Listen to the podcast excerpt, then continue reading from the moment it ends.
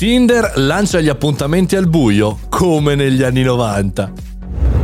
Buongiorno e bentornati al caffettino, sono Mario Moroni. Oggi siamo davanti alla macchinetta del caffè al buio, bisogna dire nel nostro podcast, perché parliamo di Tinder e questa mossa molto anni 90, molto nostalgia di quando si stava meglio, eravamo giovani, alti e biondi con gli occhi azzurri, perché lancia gli appuntamenti al buio.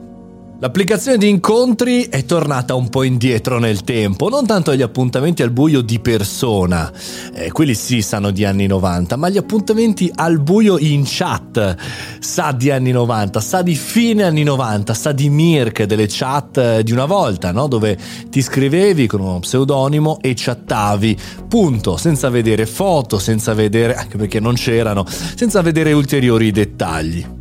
Per una persona su tre l'aspetto non conta su Tinder.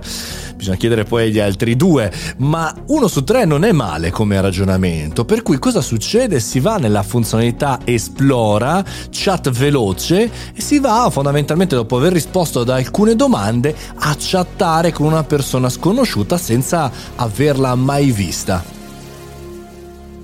Sembrerà per i più anzianotti come me una non novità, però in realtà è una novità. In un'epoca piena di video, di stories, di immagini, il chiacchierare a tempo eh, con una persona in base solamente ai propri interessi è una grande novità. Perché magari ci troveremo eh, infatuati, perché innamorati forse è un po' troppo, infatuati di uno sconosciuto o di una sconosciuta in base solamente alla capacità dialettica, alla capacità di parlare con una persona. E questo da un certo punto di vista eh, personalmente è anche eccitante, no? Qui esce il mio, il mio lato femminile, cioè di mettersi in contatto con una persona senza essere deviati da che cosa indossa, come lo indossa e quante ore di palestra fa, chiaramente. Un, forse un messaggio che Tinder sta dando anche alle stesse persone per andare al di là delle apparenze e per connettersi, e qui è il caso di dirlo, per davvero con delle persone interessanti in base ai propri interessi. Siamo stati abbindolati così dai social media, no? Parla con persone che non conosci con i tuoi interessi. Questo era, diciamo così, il claim di qualche decennio fa per i social network.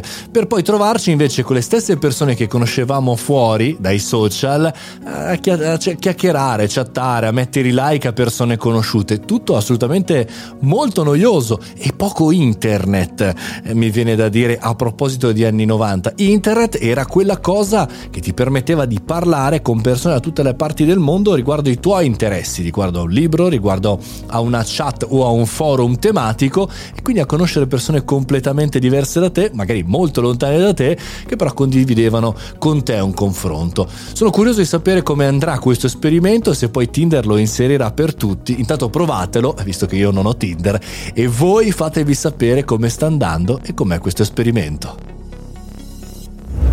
Dovrebbero fare però un Tinder per uomini e donne già accompagnate, non per i tradimenti, eh, per conoscere amicizie e così. E credete funzionerebbe? Ma forse no, forse no. Intanto voi mettetemi 5 stelle a questa puntata del caffettino podcast, una bella recensione chiaramente su Apple Podcast e tutto il resto. Noi ci sentiamo domani mattina alle ore 7.30. Io sono qui, Mario Moroni.